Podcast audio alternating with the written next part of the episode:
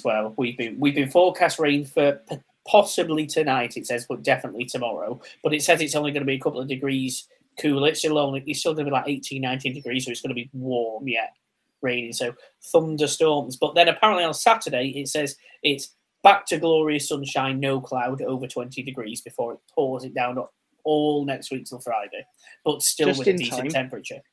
Just in time to watch Forbidden Door outside. You can watch outside on a big projector inside your house, ready for Forbidden Door. Yes, that's the point. What do you want?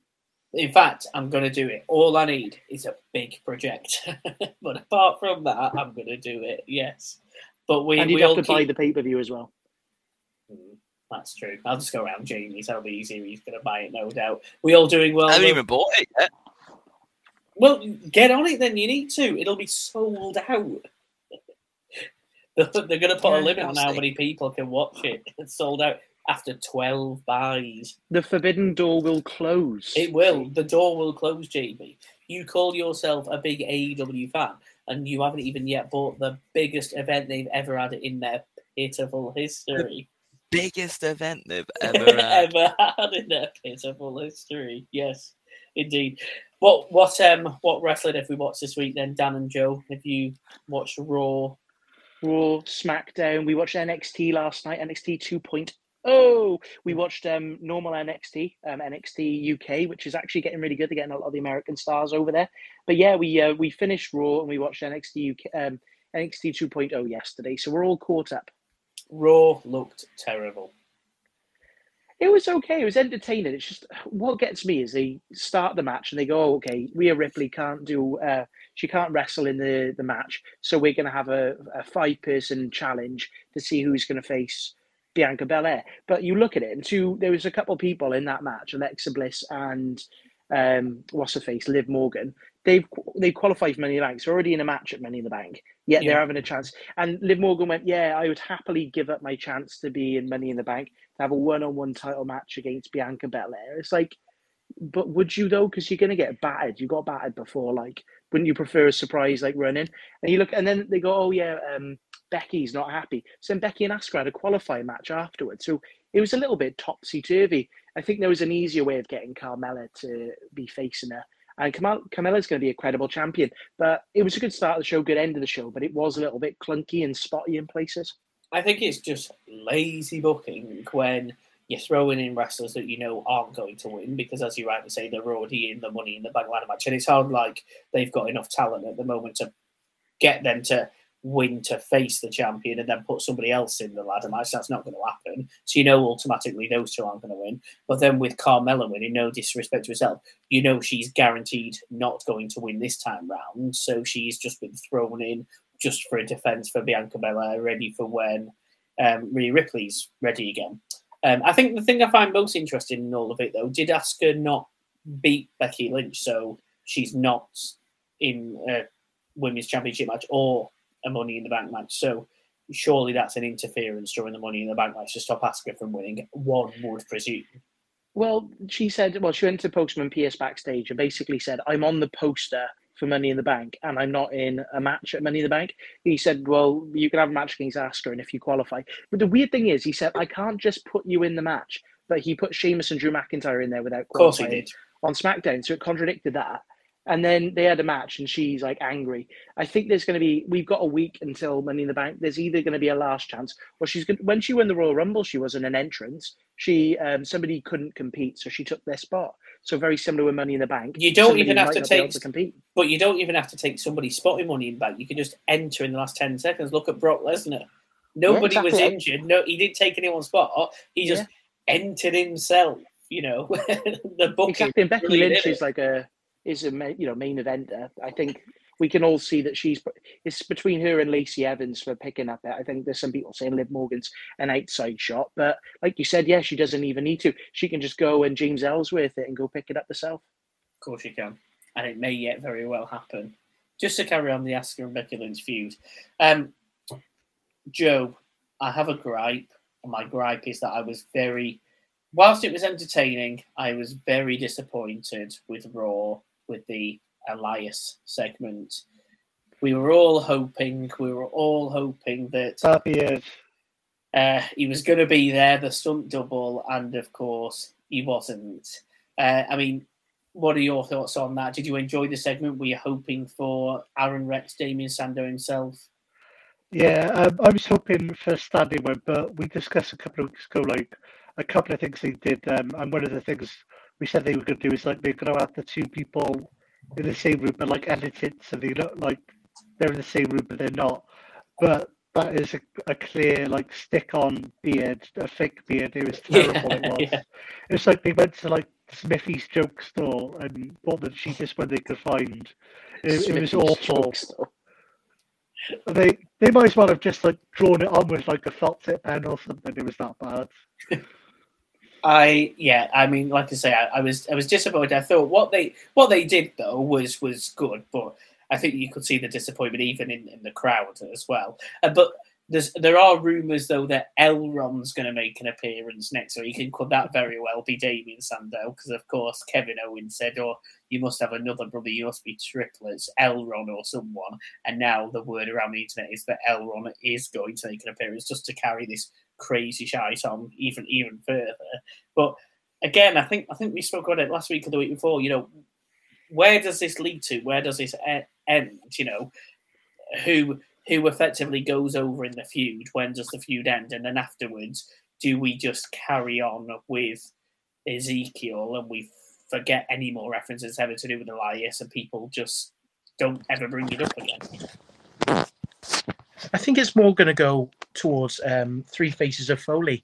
You know, you had Mankind, you had Dude Love, Cactus Jack. It might be the case that you will get Royal Rumble, Ezekiel entering like number 1 or 2 or 3, and then Elias is entering in the 20s. I think it could go very similar. And then you might get Elrond, he's entering in final 4 and wins.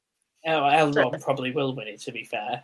He's the best of the 3. I'm sure we can confirm. But yes, it was a...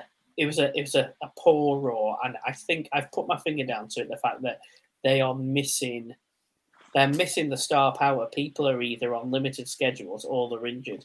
Roman Reigns, Randy Orton, they're not building any of the bigger stars. I mean, what's going on with Tommaso Ciampa as well? Like, what? They can't decide whether he's heel, face. They can't decide if he's actually starting a feud with any specific person or if he's just bloody interfering. They ain't booking him well at all. I think you look at it, and sometimes, yes, it's down to the booking, but also sometimes it's down to the wrestler. You look at the Keith Lee thing, for example, right? Whenever you're given an opportunity, you have to make the most of it. And obviously Keith Lee didn't make the most of it. He didn't really care, and he ultimately was released. With Ciampa as well, he's been given opportunities. He had something with Ali. He was arranged in the US title picture for a little bit. Now he's there with The Miz. You know, he could be doing things to expression his character. You know, if he wants it to succeed, ultimately he'll make it work. But the fans aren't getting behind him. When he was in NXT, the fans were cheering him when he comes out. Now he's just getting no reaction. But ultimately, yes, it's down to the creative. But some of it has to fall on the wrestler as well. And if he's not doing much wrong, though, is he? You say, yeah, I agree with you. Some of it comes down to the wrestler as well. But if he's not getting the reaction, they're ultimately putting him in those spots. You think about the reactions that he got, as you said, in NXT, the feuds that he had against people as well. Like the matches that he were in on the takeovers, for example, were the matches that really, you know, because I rarely did, but if I watched a takeover or I caught up on one, it was because I wanted to see the Tommaso Ciampa match. So, you know, people were drawn to him because of that, and the crowd reaction he would get, whether it was at Full Sail or whether it was in an arena at takeover, were immense. Now he's not getting anything, and you know, we look at this, it's two different audiences. The NXT audience is different to the casual audience, but the casual fans don't care, and this is just my opinion, because he's not, if you're just popping up just to attack somebody from behind and then move on to attack the next person from behind the next week, he's not, how are people supposed to learn who he is, learn who his character is, learn the persona behind him? Let's actually see him wrestle a match for a change. That'd be a good idea as well. He wrestled the match on Raw. He wrestled CM Punk, AJ Styles. Yeah, he had a good 5-10 minute match with him. But that was the first time, since he's been on the main roster since week 1? No, he faced Ali as well a couple weeks ago. Yeah, but that was just because he attacked somebody. That match was how long? Yeah, they didn't even last longer than a commercial break. There's nothing that's really emphasising the true calibre of what he's capable of when he was in NXT, but ultimately, make yourself present, do your highlights. Yeah, I think there's a little bit that he needs to kind of do as well. But I do agree with you. He does kind of need to pull his own strings, and they need to kind of help him out with it as well. I think it's yin and yang. It could be helped both sides. You can see why he had apprehensions when certainly Triple H was involved of going to the main roster and put it off as long as possible and stayed an extra couple of years in NXT. Because to me, this is just cementing it for me. I wanted to see him on the main roster, and I was excited to see what he could do on the main roster. Now I'm kind of thinking maybe he should have stayed in NXT and just... Maybe that was a good role for him, never being a world champion, but, being NXT champion, but being there to help your Bron Breakers and your up-and-comers and things like that, for example. Now he's just on Raw, and I don't care about him, and that's probably the worst thing that you could say. I don't care whether he's on Raw or not. I forget he's on Raw when he is on. Kind of, almost, in a way, just moving on. The Judgment Day, Jamie, your favourite faction of all time. What do? They dump Edge a couple of weeks ago, don't appear on Raw this week, and instead they wrestled a match on Main Event. Yeah, Finn Balor's now on Main Event. What a guy. He's a main eventer. It's the spot he always wanted. The first ever Universal Champion. Don't forget about that. Don't forget about that. 12-hour champion. He's held it longer than CM Punk has held the AEW championship. There you go. No, it's I understand things like if Rhea Ripley's injured, those types of things, but when you've got a tag team, not necessarily a faction at the moment, but when you've got a tag team of Damian Priest and Finn Balor, have them on Raw, because otherwise, you had such a big swerve with the Edge side of things, and you were thinking, oh my God, this is massive. What's going to happen from here? Well, the answer is nothing, because everybody's just disappeared. Joe, you're fuming, I can see.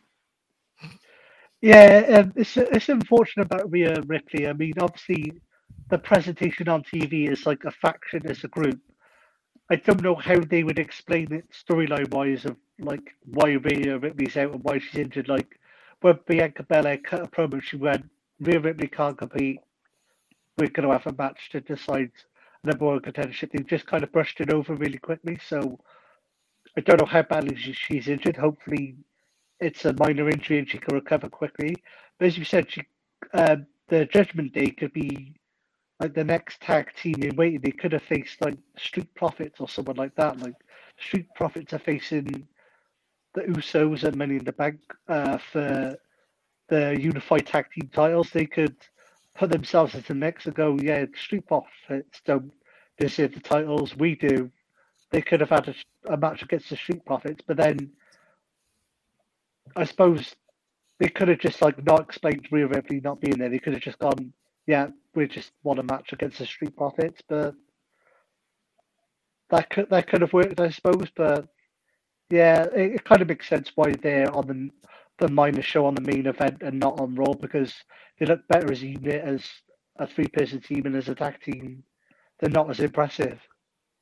Well, don't worry yourself, Joe, of all this terrible booking and lack of star power on the main roster, because he's picked up the phone, he's called him, and he's back next week. Jonathan Cena himself. The saviour, he's here to save the show, save the ratings. He's going to come out, he's going to cut a promo. Austin Theory's going to come out. Austin Theory's going to talk some trash to his face. John Cena's going to hit him with the AA, and he's going to give a big wave and leave. I've already booked what's going to happen. He's going. That's exactly what will happen, down to a T, nothing more. Thanks very much for coming. Probably segment one to open the show as well, then. The rest of the show will be tin pot. Anybody want to predict anything different, or we're surely all in agreement that that's all that's going to happen? John Cena is pinning Doudrop for the 24/7 championship. I was going to mention that. She won it, didn't she, on Main Event?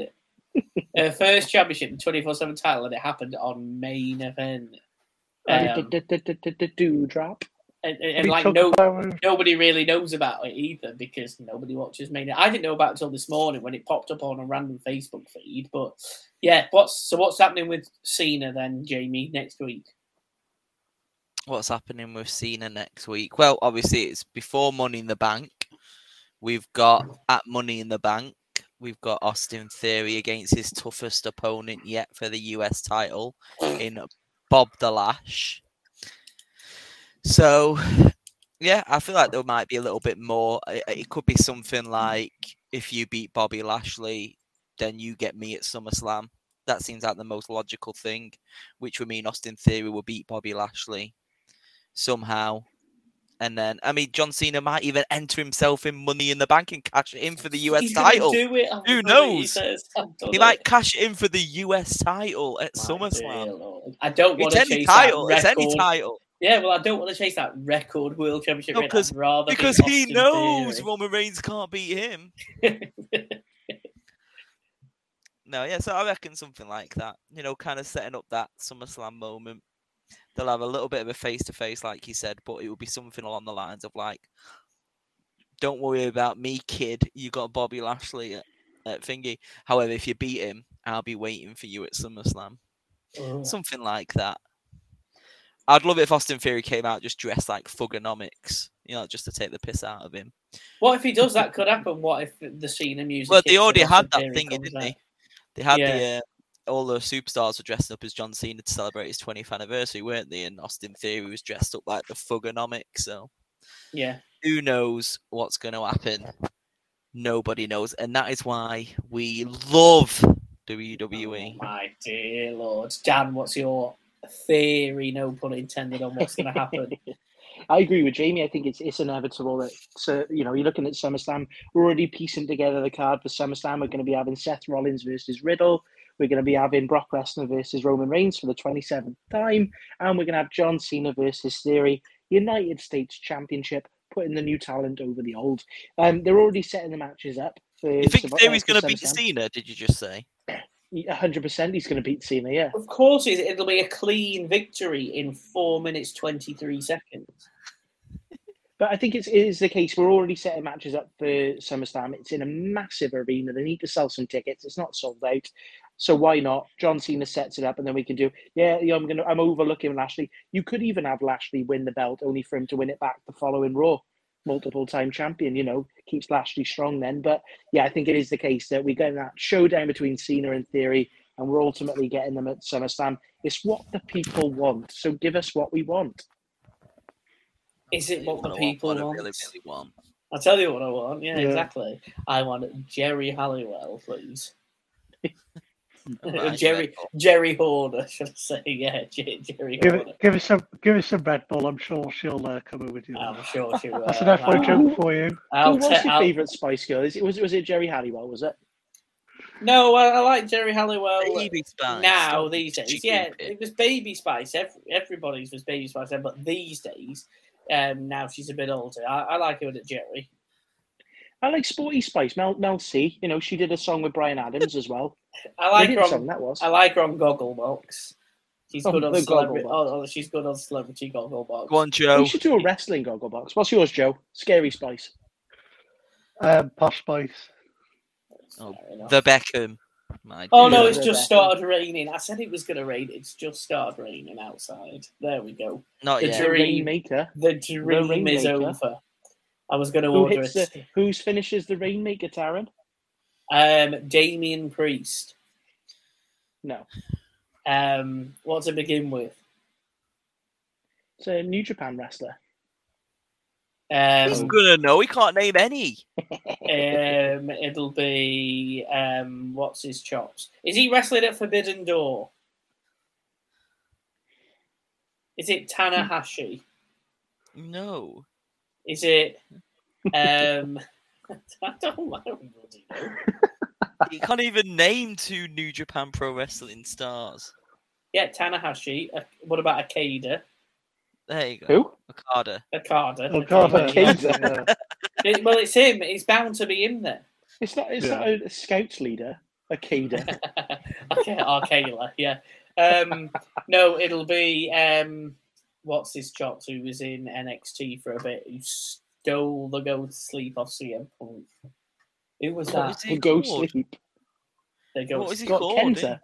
Kenta. That was a one called Kent. What was he called in NXT? I've forgotten. Hideo Itami. Hideo Itami. That's the one. Yeah. My dear Lord. Bless it. But I can't wait for this Forbidden Door, though. I think it's going to be pretty decent. They've got some good matches. I think Cesaro potentially could be Zack Sabre Jr.'s mystery opponent as well. So the question is, we'll have a chat about Forbidden Door now then. So, Jamie, you get that bloody door open. I swear to God, Dan, if this quiz is on doors at the end of the... No, I'm pretty sure we may be able to guess what this quiz is all about. Good, and I'm sure we will move on to it. What we said beforehand, Taryn, if it is right... Oh, I will put my prediction in now, Dan, of what the quiz is about. Everything but WWE and AEW, because of that Forbidden Door is about every other company. No. What was the gif that I posted? It's a Vince quiz. Yeah, it is a Vince quiz. Taryn was right. Near the end. That's what Taryn said. Taryn said on the Vince quiz. We'll have a chat about the old Forbidden Door, and then we'll have a chat about Vince before the quiz, just so it's fresh in the old mind. But Jamie, I assume you are paying for it, then. I assume you are ordering the event. Most likely. It's another bloody Sunday night one as well, isn't it? Not a Saturday. Unfortunately, yeah. I'm going to have to just watch it after work on Monday. So you can fast forward all the matches, yeah. Good. Absolutely. Get through those women's matches. I think there's only one, is there, anyway? I just want to know, is Kenny Omega coming back? That's what we all want.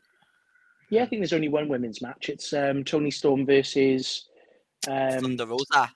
Thunder Rosa. I think the title potentially could be changing hands. No, it don't. I think it's going to as well. Yeah, no, I do. I wish she'd stop moaning on podcasts, though. She was on Jericho's podcast. I listened to Jamie listened to it earlier. I listened to her on Renee Young, and she just moaned for half an hour. Yeah. She's only 26, though, isn't she? I find that mental. How long has she been around? Well, she was in the first Mae Young. That's when I've seen her wrestling in Newport. She wrestled in the Neon. Terrible. She was terrible. Absolute terrible. There isn't a word for it. At least on the bright side. Go on, what? Sorry, not Jamie. Taryn, who's your favourite AEW women's wrestler then? If you don't like Toni Storm. Chris Statlander. No, it's not. I'm joking. What's the finishing move? The UFO, the probe. I don't know. She's not an alien anymore, though, is she? No, go on. Who is your favourite women's wrestler? Dr. Britt Baker, DMD. There's your answer. That's who it is. What's wrong with Britt Baker? She carries the women's division, even when she's not the champion. Exactly. We'll pick out a few of the matches. We won't go through them all, just because there is 10, but we'll pick out a few of the tastier-looking ones. So we've got Tanahashi versus John Moxley. That, of course, is to crown, can't believe I'm saying again, the interim World Championship, my dear Lord. So we assume John Moxley's winning this because Tanahashi's not going to be on Dynamite every week, is he, from New Japan? So does that matter? The champion's not even on it Dynamite each week. But then you can't have the champion not on it and the interim champion on it, because then you're going to have an interim championship, aren't you? Exactly. So I assume John Moxley will have yet another boring reign as the champion.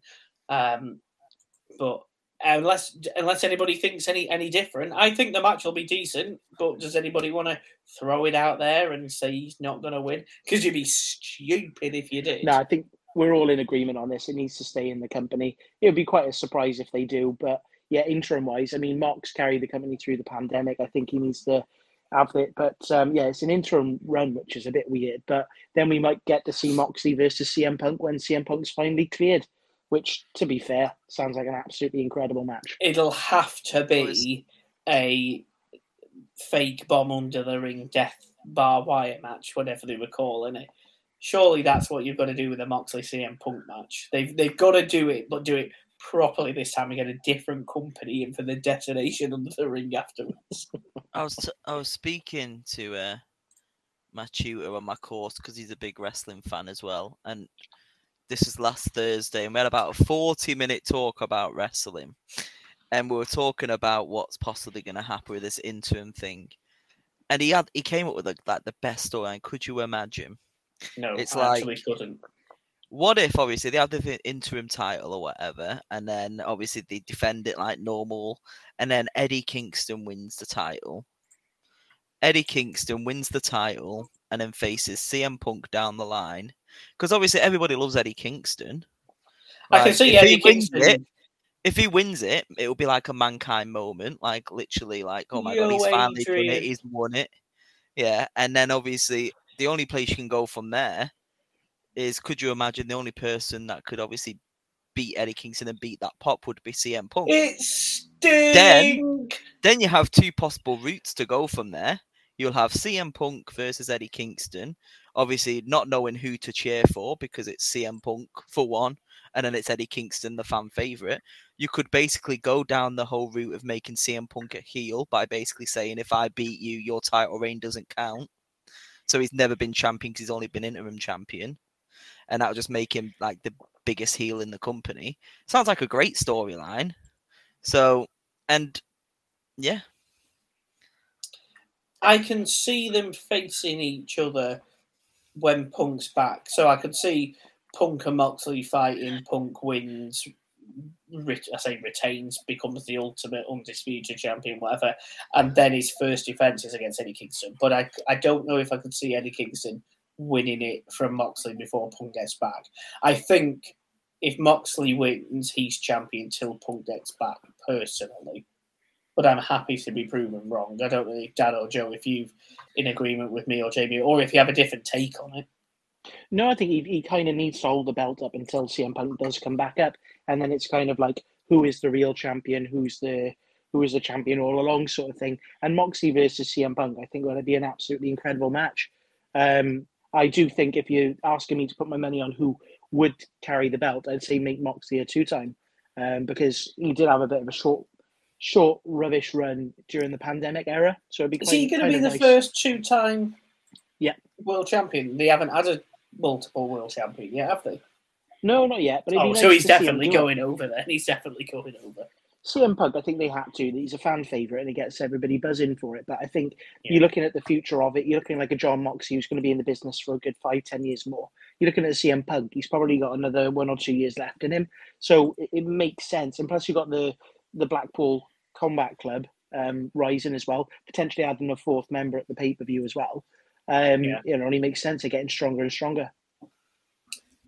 So another match to pick out from here. We have it.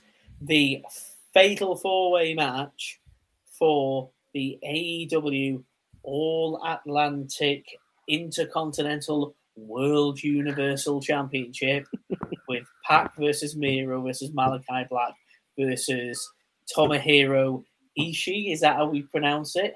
Ishii, yeah. Ishii. Bless you. Gesundheit.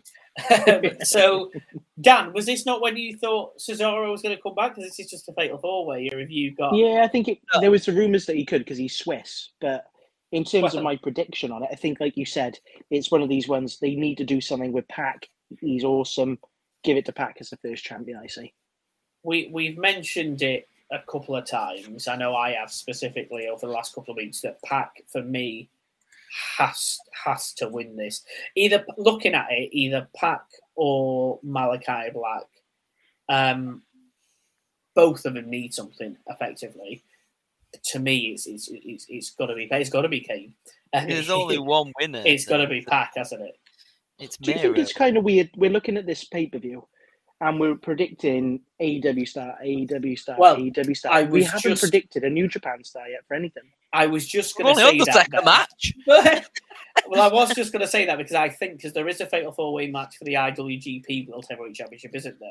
Which is Okada in it and Adam Page and Adam Cole and Jay White defending, and I think Okada might beat Jay White for that because that would be a way to get the title back on a New Japan wrestler, and he can go off and then Jay White can actually have some matches in AEW. Yeah. But no, Miro's winning the All-Atlantic. Oh, wow. Do you reckon? Yeah. He hasn't held the TNT champion. Yeah, but he's come back. He's on this dominant force. Maybe this is the moment we've all been waiting for, and we're finally going to get CJ Perry debuting at AEW. My dear Lord. No, she's going to win the... Well, I like to thank my Lord for my smoking hot wife. That's what he would say when he wins. Yeah, well, hopefully. He's definitely looking to redeem himself, isn't he? Yeah, so Jamie, Tara won't get that reference because you don't watch AEW. I did. Sorry, I didn't hear what you said. He's going to redeem himself. Who is? Miro. That's what he says in his promos. No, he's known as the Redeemer, Taryn. That's his. What, since when? Since when have they called him? What is that? Since he's come back? Like for a year. No. He was the best man.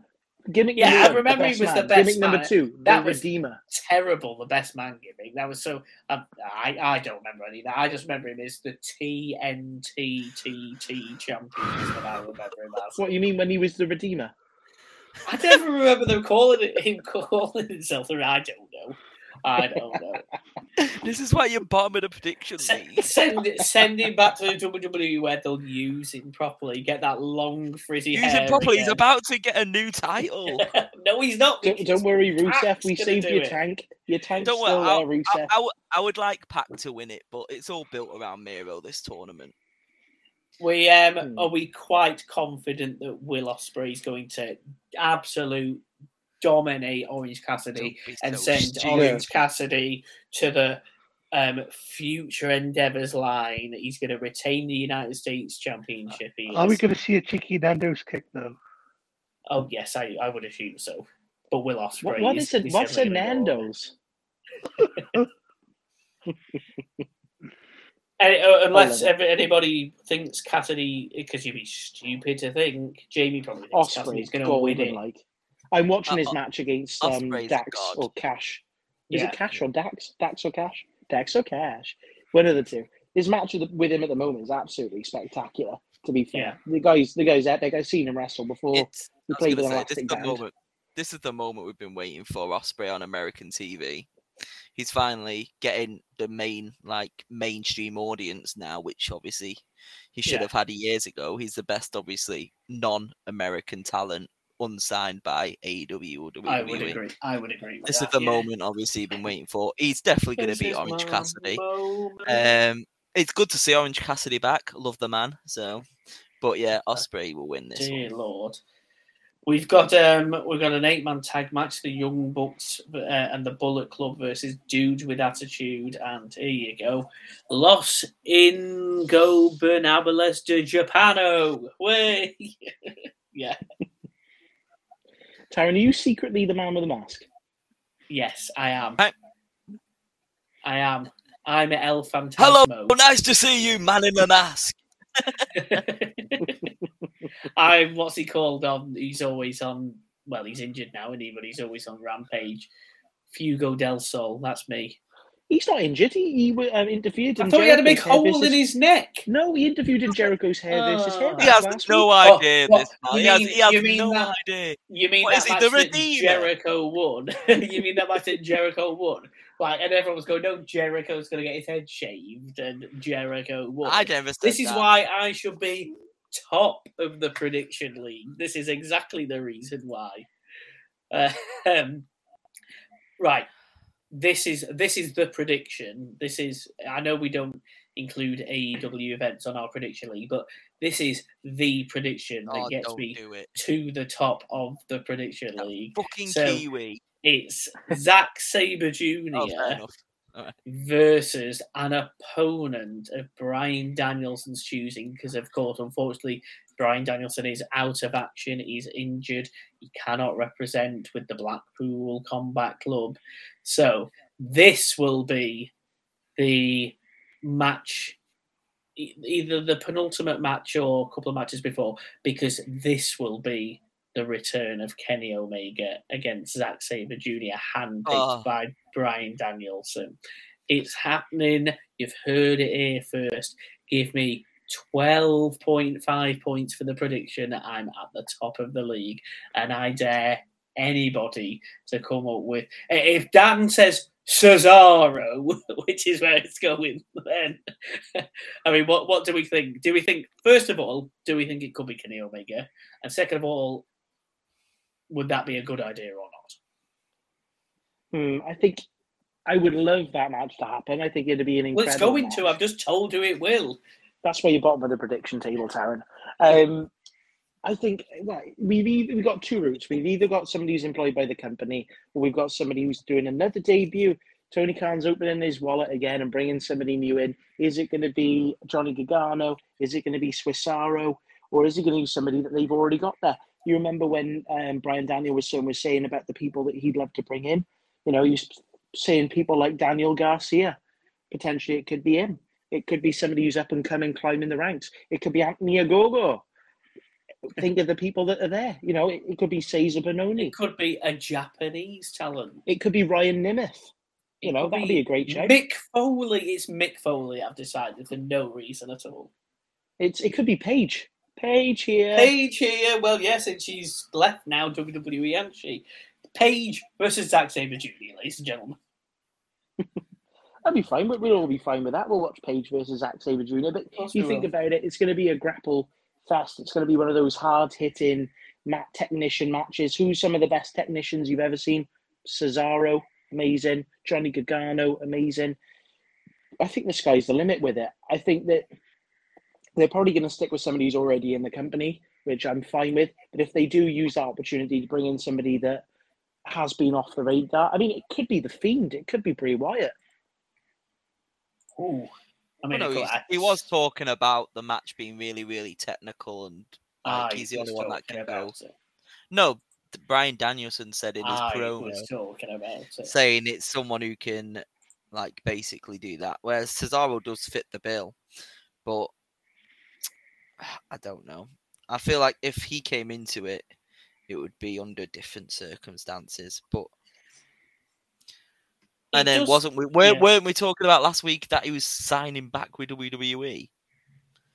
That's the rumour that's doing on the dirt sheets, that obviously he let his contract expire and left, but the idea is probably that he will eventually make his way back to WWE before he goes to another company. So he's probably just having 6 to 8 months off or whatever. So, but again, I've got it. It's going to be Brendan. Bronco Brendan White. Friend of the show, friend of the podcast, Bronco Brendan White, who got starred on by an old woman. I saw his video. Mate, he could have taken her. He was just giving her the benefit. He shit himself. He did. I saw him. He shit himself. So I think I'm. I mean, I will. I'm not going to pay for the damn thing, but I will watch the event on Monday after work. I think it'll be a good show. It looks very, very solid as long as Regal turns up, because obviously it's kind of all split the Blackpool Combat Club, isn't it? With the fact that Wheeler Uter's in the 6-man and John Moxley's in the world title and Bryan Danielson is injured. There we go. You'll get us sued. Bryan Danielson is injured, so as long as Regal shows up, then. Yeah. Nice to see you, man in the mask. I hope we have all now been listening to Willie Regal's fantastic podcast. Yes, I heard half of the first one. Joe's listened to the whole of the first one. I heard the half of it. The guy who he's talking to, I think I'm going to take a bit of time to get used to him. Do you know what? Exactly the same. Because I can't think what he's called now, but he's a friend of that Conrad who hosts the platforms of all the different shows. And I thought it was him for a minute. No, it's one of his friends, and it took me a while to get used to Conrad. But I've listened to the first 3 episodes in full, and the 4th episode dropped today, Thursday, time of recording. And I've listened to the first 20-30 minutes because the 3rd episode is really. I mean, they've all been really good. It's my new favourite podcast, other than of course Grapplecast, and maybe other than Jim Cornette's, but some of Jim Cornette's podcast episodes, because he does 2 a week now, sometimes they go on 3-4 hours long, so I just listen to bits and bobs of it. But the Regal ones, I feel like I'm listening to them all the way through. Episode 4 dropped today, and like I said, about halfway, about 30 minutes into it, because that's about 2.5 hours long. But the 3rd episode is a Q&A session where people are sending questions online and on the socials, and that's really good, because he's stern but fair with his answers with everything, and he you know, there's no negativity from him. That's what you'll find, even towards the WWE and especially Vince. Like he said, so these episodes, he won't air. I mean, he might change his mind now with the allegations, but when he says he won't hear a bad word said about Vince, and he will never say a bad word, but that's obviously him personally, his relationship with Vince. He says he doesn't care that the company let him go. He was there for so long. They helped him. They paid for his surgeries, his rehabs. He never had a bad word with Vince ever. He was never, you know, Vince never shouted at him or anything like that. He could go to him for advice and you know, vice versa and things like that. It's a real good eye-opener, with him being my joint favourite wrestler of all time alongside Kurt Angle. Just knowing more about him inside and outside the ring is very good. And he goes in personally, you know, his personal demons, much more than he ever has. You know, people think that he had his wobble at the beginning of his career in WWF, and then of course he had his wobble again around the time he won King of the Ring when he was suspended, and there's a hell of a lot more than that, and you know, times where he's nearly died. And I think the interesting thing that I took about from his heart issue in 2019, he does, yeah, which was just mental, yeah, which people didn't know about, did they? But I think the thing I took from it the most was the fact that when he said he got suspended from WWE when he'd won the King of the Ring and there was rumours he was going to be made world champion, he said to this day he still has no idea. He wasn't taking any steroids, he wasn't taking any, you know, all these rumours, oh, he took some steroids and all this. He says he has no idea. He didn't take anything illegal, and he thinks that the doctor may prescribe him something that he didn't know about, which you've heard wrestlers say that before, but you tend to believe it with Regal, especially on this podcast, because he's just been so open and truthful about everything that he's ever done wrong or anything negative in his life. He's just telling it. So I believe him, really, when he says, I genuinely don't know and still don't know to this day why I failed that drug test and why I was suspended. But it was difficult for him to question it against his suspension, because he likes to just not do what he's told, but respect the business and respect his peers and his elders, effectively. And that's what he did. But yeah, if you've only listened to the first episode, I would subscribe to Gentleman Villain, and definitely listen to it, because it's a very good way to relax, listen to some old wrestling stories as well, I would say. So hopefully he's at Forbidden Door. Hopefully he wins. Yeah, he should be the interim world champion. I'm surprised you didn't say he should face Zack Sabre Jr. Why haven't you said that? Here because he's retired. Handpicked by Brian Danielson. By you? Brandel Dionson. There he is. Handpicked. Someone who can grapple him. He even says that. I'd love to see him, but I think he'd have too much ring rust. He has been out of the game too long now, and I don't want to see a William Regal, one of the best technical wrestlers ever in the world. But you don't want to see him. Yeah. Even talk about who is at the event, though, making his return. Who? Sting! No, he's not wrestling. Which match is he in? Yeah, he is. Is he? No, he's not. He's in the thingy match. He isn't. It's the Young Bucks, El Fantasmo and Hikuleo versus Darby Allin, Sting, Takahashi, and Targi. Why is Darby Allin and Sting called the dudes with attitude? Oh, my God. They're dudes. They're dudes, and they've got attitudes. Right, no, I'm moving on from that, because that's already disgusted me. I'm not a fan now. The dudes with attitude, Darby Allin's... No, terrible. It's like they went on there with those Beeb Generator ad, like Beeb Generator website. Well, it is, yeah. That's the best they could come up with for a chap who's in his 60s and a chap who's an emo skateboard and the dudes with attitude. No. Unfortunately, not for me, you think.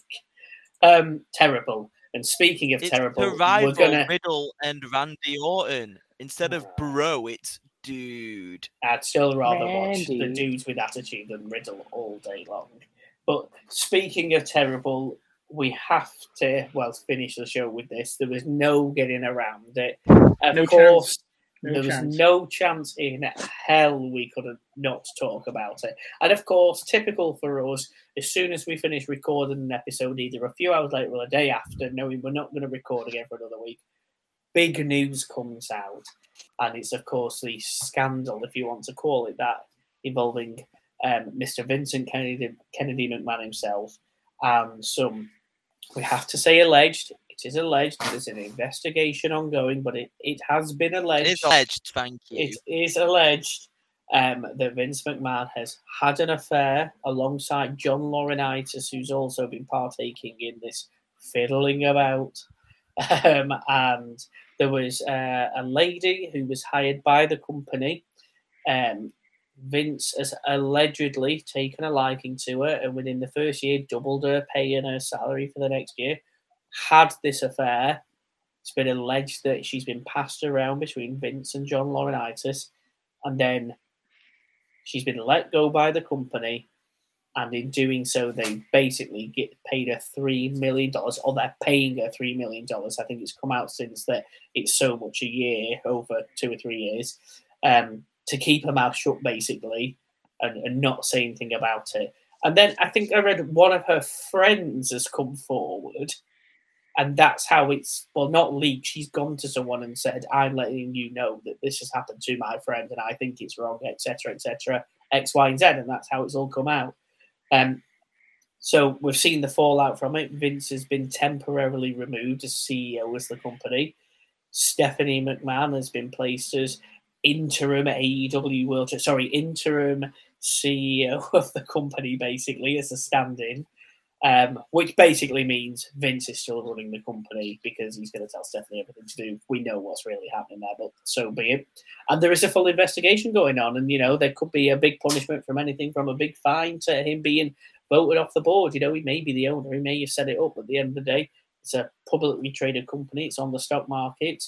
There is a board, and you can remove a chairman from the board. That's how it works.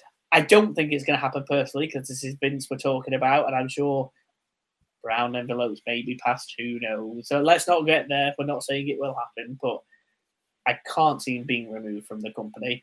And I suppose this part of the show, we should just really talk about our thoughts about it, but then also our thoughts about the fact that Vince has basically come out because he was there on SmackDown, he was there on Raw. There was no reason at all for him to be on SmackDown or Raw.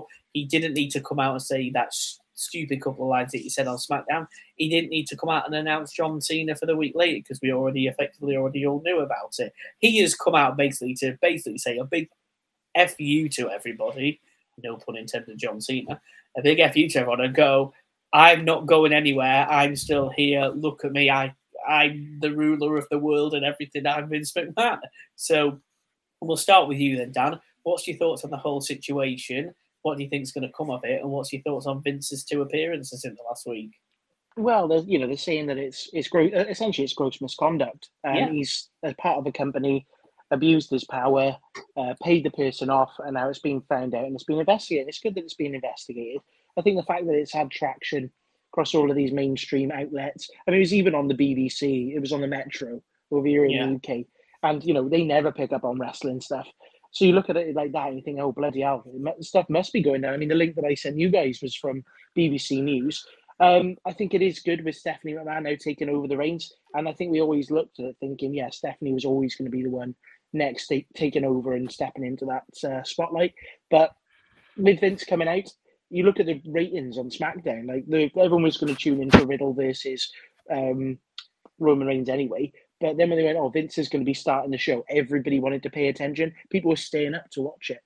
And then he came out on Raw. They were all popping, and he just goes, yeah, John Cena's here next week. And he jumps off some stairs. And he'll probably come out next week and go, oh, yeah, Curtis Axel was never officially eliminated for the 2014 Royal Rumble. He'll just keep coming out and doing like random things every week. He could, because he's there anyway, but so why not? He's just getting cheered by everyone. Well, this is the worst thing about it, is everybody's loving it. I'm kind of thinking this... He hasn't done anything illegal. Don't buy into it, Aaron. It's a word. He hasn't done anything illegal. He's done something terrible against his wife and his family, and he's done something terrible, effectively, in the eyes of the law of the company that he works in. It's gross misconduct, like you say. But people just... I suppose this is the internet wrestling community for you. He's got big reactions than he would ever do. It's a work. For God's sake, it's a pretty bloody big work in it if it is one. Why is that woman walking past my house in a short t-shirt and a dress and it's pouring it down in rain? Sorry, carry on. Tarek's going to say that the MJF Tony Khan thing's not even a work. That is all wrestling. He's going to be handpicked by Bryan Daniels and MJF. See, there you go. Who knows? No, but sorry, Dan. Please carry on before you were rudely interrupted by Jim. Just in general, I don't think any of us are extremely surprised that Vince McMahon has been abusing his power and having a bit of rumpy pumpy on the side. I don't think we're all. Allegedly. I don't think we're all too allegedly surprised, but allegedly we'll find out allegedly what's going to happen with it. Allegedly. I am surprised the most about the fact of this alleged incident on the basis of the fact that this is only over the last couple of years. Vince is in his mid-70s. I don't think this woman was in her 70s. I think she was much, much younger. So no chance, I'll say no more. But yeah, Joe, your thoughts on the situation? I'm the same as Dan. I'm not surprised. I would have thought this would be happening earlier. I've heard alleged rumours that he's done this before with Linda, and I think on the Pat McAfee show he was talking about his wife at the time. So there's rumours that Linda and Vince aren't actually together. I find it convenient timing that a couple of weeks ago, Stephanie McMahon stepped down for family reasons, and now she's suddenly back and she's taken over the country as interim CEO, the chairwoman. You're like, it's very convenient timing. I'll put it up. Some would say a word. I'll put that as carefully as I can. Think about the back storylines in the 90s where Vince McMahon had Trish on a leash, and he wheeled Linda McMahon out in a comatose, and he had an affair on screen. So the best storylines are rooted in reality. So it's maybe an allegation, but Vince has gone, I'm in the news, I can make a storyline out of this. Hence why he's on SmackDown and he's on Raw. And whether it's true or not, I agree. Those kind of things you shouldn't be doing, and yes, it is gross misconduct. But he's in the entertainment business. He's there to spike the rates and get people to subscribe to the WWE Network or Peacock or whatever. What a better way to get more people watching than I'm in the news. I'm going to make a storyline out of it. Jeremy the King Lawler had a heart attack live on Raw, and it was a storyline 3 weeks later. Eddie Guerrero died of a heart attack, but he made a storyline out of it. As horrible as it is to say, he's got no shame. Now make a story. He made a storyline where he was literally God. So I'm not surprised. I mean, he made a storyline where he was blown up and killed off. If it wasn't for the Benoit tragedy, then he's got no shame. In fact, I'm surprised he didn't make something out of the Benoit tragedy. But that is a step too far, I suppose. Jamie, what happens from Vince from this then? Is he found guilty of gross misconduct, and is he fined, removed from the board, or does things carry on as normal? In homage to everybody's favourite wrestler Enzo Amore, WORK, work. No, I'm joking.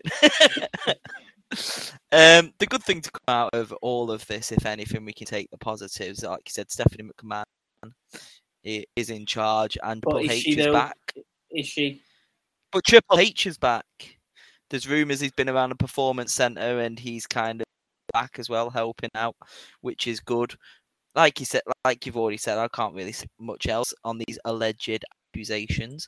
But Vince McMahon is appearing. People are tuning in. It's what happens. People like it. And what Eric Bischoff coined the phrase in the 2000s, controversy creates cash. It certainly does.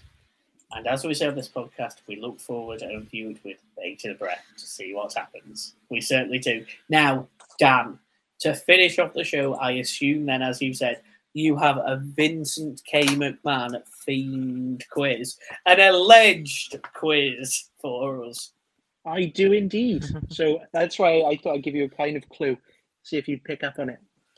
Yesterday. But I've got a quiz. 10 questions. If you guys are ready, you've got your pen, your papers, your keypads. We'll start with your question. Jamie has his Google. Just so you know, I'm on my phone. It's empty. I'm on notes. On his phone, Google and look at it. Notes. You can just press on notes. Nice and simple for number one. You'll all get it correct. Taryn gave a clue a second ago. What is Vince McMahon's middle name? I know it begins with a C. Question number two. What university did McMahon attend? Was it Princeton, East Carolina, or Brown? He passed a business degree, if you wanted to. No, yeah. It's Princeton, East Carolina, or Brown. He didn't pass an ethics degree, did he? Lol. My dear Lord. I mean, he got away with the steroids, so what else can he get away with? Number three, worth 4 points. McMahon has won the PWI Feud of the Year 4 times, but against who? 4 different people. Okay. 4 points. 4 different people. I thought it'd be like Stone Cold 2 or 3 times, but all right. I think I've got it. That's bound to be a 4-pointer for me. I'm on a roll here. It's gotta be. It's gotta be Kane. It's gotta be Kane. It's gotta be Sting. Number 4. What year did McMahon win the Royal Rumble? I feel a full marks coming on here, Joe. I do a full marks. Which one, for number 5, which one has McMahon won more? Best booker or best non-wrestler?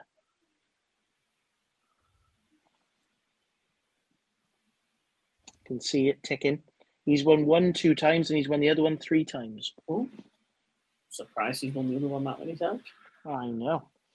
Right, number 6. At WrestleMania 2000... it was a McMahon in every corner. But whose corner was Vince in? Oh, I just had a feeling you were going to ask this question. I was thinking, well, don't ask that, because now I'm trying to think. That one's obvious. That one's not. Oh, no, it's got to be. It's got to be. It's got to be. It's got to be. And he's not even in the match. Love it. Okay, number 7, 2 points. Who did McMahon beat to win the WWE and the ECW World Championship? So 2 different people. Who did he beat for the WWE title? Who did he beat for the ECW title? So is this a 2-pointer question? Yes. WWE. Oh, who did he beat?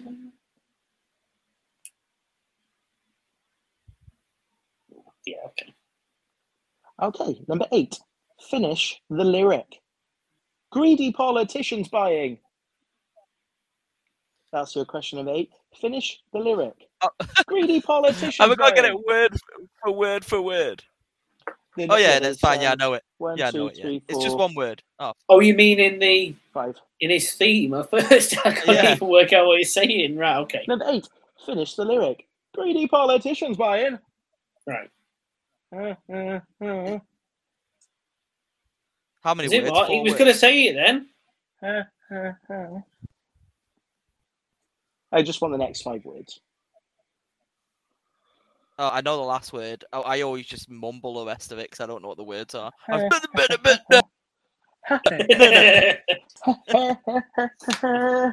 think I've got it. 1, 2, 3, 4. I think it's 5 words, isn't it? Number 9. Vince McMahon's had 5 matches at WrestleMania. He is 1-4 at WrestleMania. Who has he beaten? He has not 1-4 at WrestleMania. No, he's 1-1 and lost 4. Did Dad not just say he won 4, surely? McMahon had 5 matches at WrestleMania. He is 1-4 at Mania. He is 1-4. I thought he said he is 1-4. Oh, it's that bloody Welsh. It's that bloody Welsh. Sharrock and Reich. Indeed. Cross you our clogger. So he's 1-4 at WrestleMania. All right. Yeah, so who's the only person he's beaten at Mania? Who was the number 10 he beat at Mania? Nice and simple for number 10. Who was McMahon's first WWF match against? Oh, hang on. I'm still doing who we beat at Mania. Hang on. That's number 9. You can write one person. Yeah. Right, so what was number 10? Number 10, who did McMahon beat in his first ever wrestling match? WWF or WWE wrestling match? So his first ever match that he had, he beat you, or what was his first? No, who did he face? Yeah, who did he face? Who did he grapple with?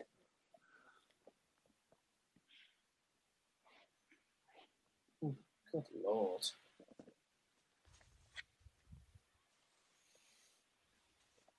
It's going to be completely wrong. Yeah, I know, yeah. Right, so right. We should publish this quiz. I mean, I tried to search to see if there was a one Bitman quiz, and there wasn't really that many, so I had to put this together myself. We'll start with your number one. I'm pretty sure you'll all have got it. What is Vince McMahon's middle name? Anderson. No, wait, Kennedy. Kennedy! Anderson. It is Kennedy. Congrats, guys. I'm pretty sure you've all got that one. That's why I wasn't going to ask somebody first. I got it. So I'll go in order on this one. Which university did McMahon attend? Was it Princeton, East Carolina, or Brown? Taryn?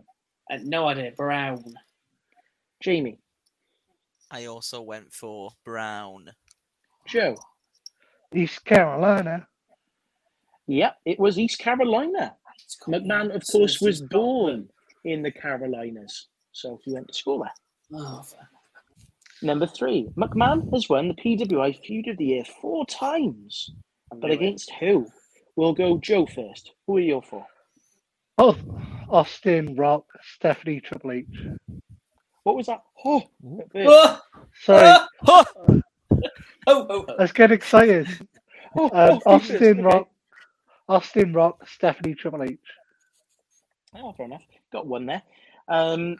Okay. Austin, Hogan, Shawn Michaels, Ric Flair. You got 2 Ooh. There. Ooh. And only Jamie. 2. Okay. So I went for Stone Cold, Ric Flair, Donald Trump, and The Undertaker. You got 1. Yes, I got 2. What was the answer? You've all got Stone Cold Steve Austin. You could have also had Eric Bischoff. Oh. Could have also had Shane McMahon. And you could have also had HBK. Yes, so I got that. So that was 2. Wasn't it? Good. What year did McMahon win the Rumble? Jamie? 2001. That was Austin. That was Stone Cold. Taryn? 1999. And Joe? I put 98. It was 1999. Oh my God, Taryn might get a point. Jesus. Number 5. Which one is McMahon won more? Best Booker or Best Non-Wrestler? Taryn. Well, I can't see it being Best Booker, but it will be now you said that. So I'll have to go with Best Non-Wrestler, but I've got a feeling it's Booker now. Jamie. I went for Best Non-Wrestler. And Joe. Same, Best Non-Wrestler. King Booker! Oh, my Booker. Lord. Not in the last 15 years, he hasn't. He's won Best Booker 3 times, Best Non-Wrestler twice. Fair enough. Number 6, at WrestleMania 2000, McMahon in every corner. Whose corner was Vince in? Joe? Big Show. Taryn? I think it was The Rock. Jamie? I also went for The Rock. I did it for The Rock. It was The Rock. I think Shane McMahon was the Big Show, Stephanie was Triple H, and Linda was Mick Foley. Correct. Yeah, that's it. Because Mick Foley came out of retirement like 3 weeks after he retired at No Way Out because Stone Cold was injured, wasn't he? Bloody hell, Joe, he's not happy, is he? No. He's like, oh, Taryn's getting a point. Number 7. Who did McMahon beat to win the WWE and ECW titles? We'll go with Joe first. Who did he win the WWE title off? Big Show. And who did he win the ECW title off? RVD. 0 points. Jamie, WWE. I went for The Rock. And ECW. And ECW title, Bobby Lashley. 1 point. And Taryn, WWE. I don't know if I put Triple H, but I put Bobby Lashley for the ECW. And what did you put for? It was definitely WWE? Bobby Lashley. Yeah, it was definitely Bobby Lashley, ECW. I didn't know WWE was, so I put Triple H. Yeah, it was Bobby Lashley with the ECW one. Umaga came out and caused a distraction and beat him up, so he rolled him up and held it for a few months. But with the WWE one, he vacated it on the next Raw. Yeah. But it was against Triple H. Yes! That's okay. 2 points. Number 8, finish the lyric. Greedy politicians buy in. Joe. Songs to bust on. What? Songs to bust on. Songs to bust on? Yeah, that's, I don't know what it is. So it's, oh, okay. I mean, greedy politicians buying songs to bust on? No. Taryn. Greedy politicians buying souls from us puppets. I said there was 5 words, not 4. Buying souls from us puppets. Jamie. Souls from us puppets is 4. No, buying again. Souls, I just kind of murmur it. Puppets. That's the lyrics. Is greedy politicians. So buying. I said buying. So you got buying souls from us puppets. That, but that is the line. There isn't he another word in it. No, but well, then there's only 4 words. No, there's 5. Jamie, that's the line. I'm googling this. It's souls to use as puppets. No chance. Greedy politicians buying souls from us are puppets. No, there isn't a word "are." There's definitely anger. Yes, there is. Yes, there is. Are puppets. To be fair, like all I do is go puppets. Oh, okay. Just say "are." Oh, bugger. No points. Sorry. Do I not get half a point? No.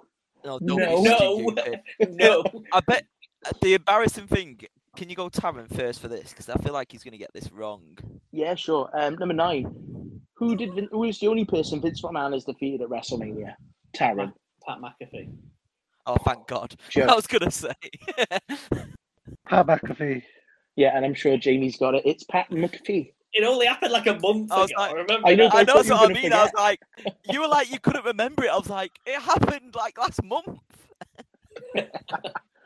And number 10, who was McMahon's first match against? Surprising though, that's his only first ever win at WrestleMania. Only happened. Yeah, he's always putting people over, and I think he's been beaten by Hulk Hogan, Bret Hart, Shane McMahon, and Donald Trump. No, do you want in the Trump match? Was he? I can't remember the other one. He's lost to Shane. One. He's lost to at WrestleMania. He's lost to Michaels. He's lost to Bret Hart. Yeah. Yeah. He lost to Hogan. Yeah. And number 10, first match, Taryn. You know what? I don't know. Because obviously I thought his first match was... But you said he won in his first match, did you not? No, I didn't. I just said who did he face in his first match. Oh, well, Stone Cold then. Jamie. The thing is, I was going... I thought he said he won in his first match. For some reason, I went completely random. Went for someone like Steve Blackman. And Joe. I said exactly the same Steve Blackman. Hey! It's Stone Cold Steve Austin. Oh, thank God. That was the first ever match. So, tot up your scores. I got an idea. I think I know who's won this one. But, I think Taryn's won this one. I think so. Because he was Googling all about 8 Vince earlier. Yeah, all right then. No, I actually wasn't. 8. Oh. 4? Yeah, 4. Wow, Vince. We're going to tell Vince. And Jamie?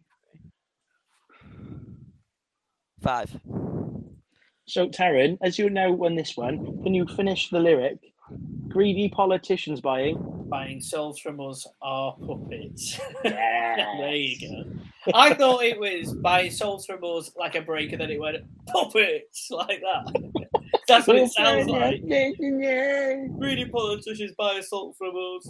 Puppets! I thought that's what it was, but there must be an R in there somewhere. Ah, puppets! So that's a point to me. That's like 2 wins in like 3 And he's still bottom, though, don't worry. I know, don't worry. I'm joint bottom now, so the leaderboard looks like this. It's Dan on 9, Jamie on 4, and both me and Joe on 3.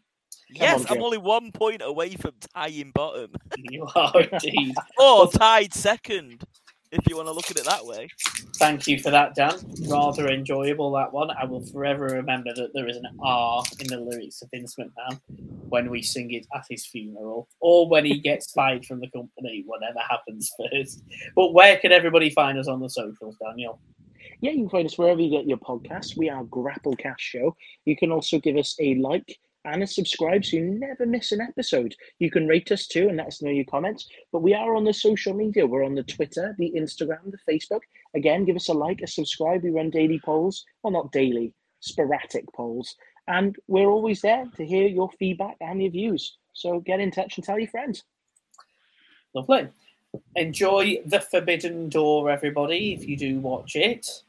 Enjoy seeing Vince. What if Vince walks out? What if Vince walks through the Forbidden Door? It's never going to happen. He'll probably appear on SmackDown or Raw again this week, though, like you said, to talk some shite together. Just remember, we're together, he'll say. But yes, whatever wrestling you're all watching this week, please do enjoy. And we will see you all again next week. Jamie? Yeah, I mean, I guess without further ado, Kenny Omega will be at Forbidden Door. I said he would. Goodbye. Ring the bell! Ta-ra!